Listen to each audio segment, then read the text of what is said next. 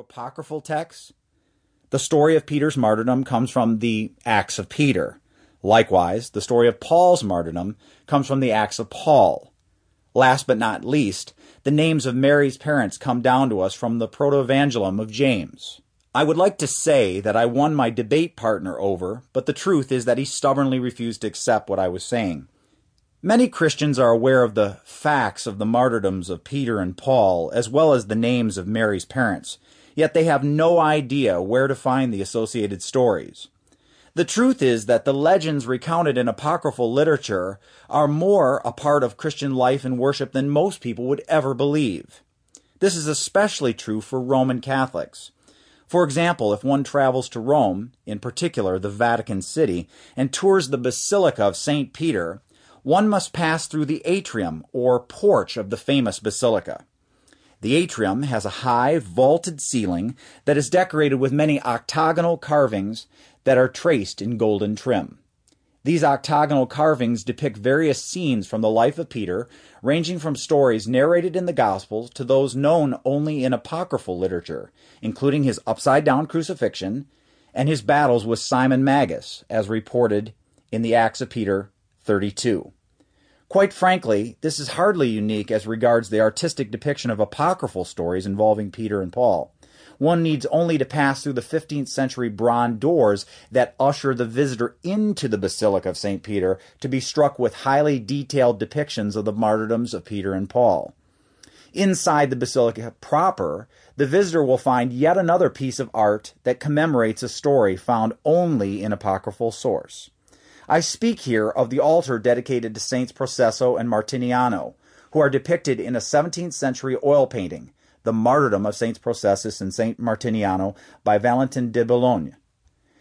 The piece honors the Roman guards who, according to the apocryphal work Martyrdom of Peter, aka Pseudo Linus, were converted and baptized by Peter while he was incarcerated in the Mamertine prison in Rome. The Cappella di San Francesco Borgia in the Jesuit Church of the Gesù also boasts a painting of the baptism of these two saints by Pier Francesco Mola. Related to this, if one visits the Mamertine prison itself, one will be greeted with a marble plaque that lists the martyrs housed in the prison. In English translation from the Italian, the first line in the list reads Peter and Paul, princes of the apostles under Emperor Nero. The second reads Processus and Martinianus, their jailers under Emperor Nero. Passing through the entrance into the prison, one descends a small stone staircase into the holding cell proper and sees an altar with a bronze relief that depicts the saint's baptism by the apostles. The marble plaque that is located to the left of the altar when translated reads, quote, This is the column to which Saints Peter and Paul, being tied, converted to the Christian faith the holy martyrs Processus and Martinianus, jailers, and another 47 people who were all baptized with the water of this spring miraculously come to life. If one is interested in depictions of the crucifixion of St. Peter, in my humble opinion, one need not begin anywhere else but in the Cerasi Chapel in the Santa Maria del Popolo. There one will find the work of Caravaggio. Certainly, more examples could be given, However, the point here is that legends come down to us through the many apocryphal sources are part of the historical fabric of Christian art and worship and have clearly shaped the Christian imagination. With these basic thoughts on apocryphal literature and its place in church history in general, we can turn to a brief consideration of the apocryphal Acts of the Apostles in particular.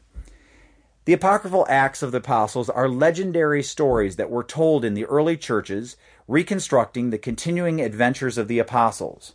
The earliest of these texts is the Acts of Paul, which was likely written in the latter part of the second century and has as its earliest attestation in the treatise on baptism, written around 200 to 205 by the North African theologian Tertullian.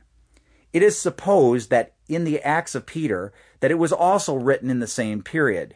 During the second, third, fourth, and fifth centuries, many other legends were written in which apostles such as Andrew, Thomas, John, Philip, Matthias, and others were presented as heroically advancing the cause of Christ. Generally speaking, modern scholars believe that these stories were created with multiple purposes in mind. Certainly, these stories have a propagandistic function.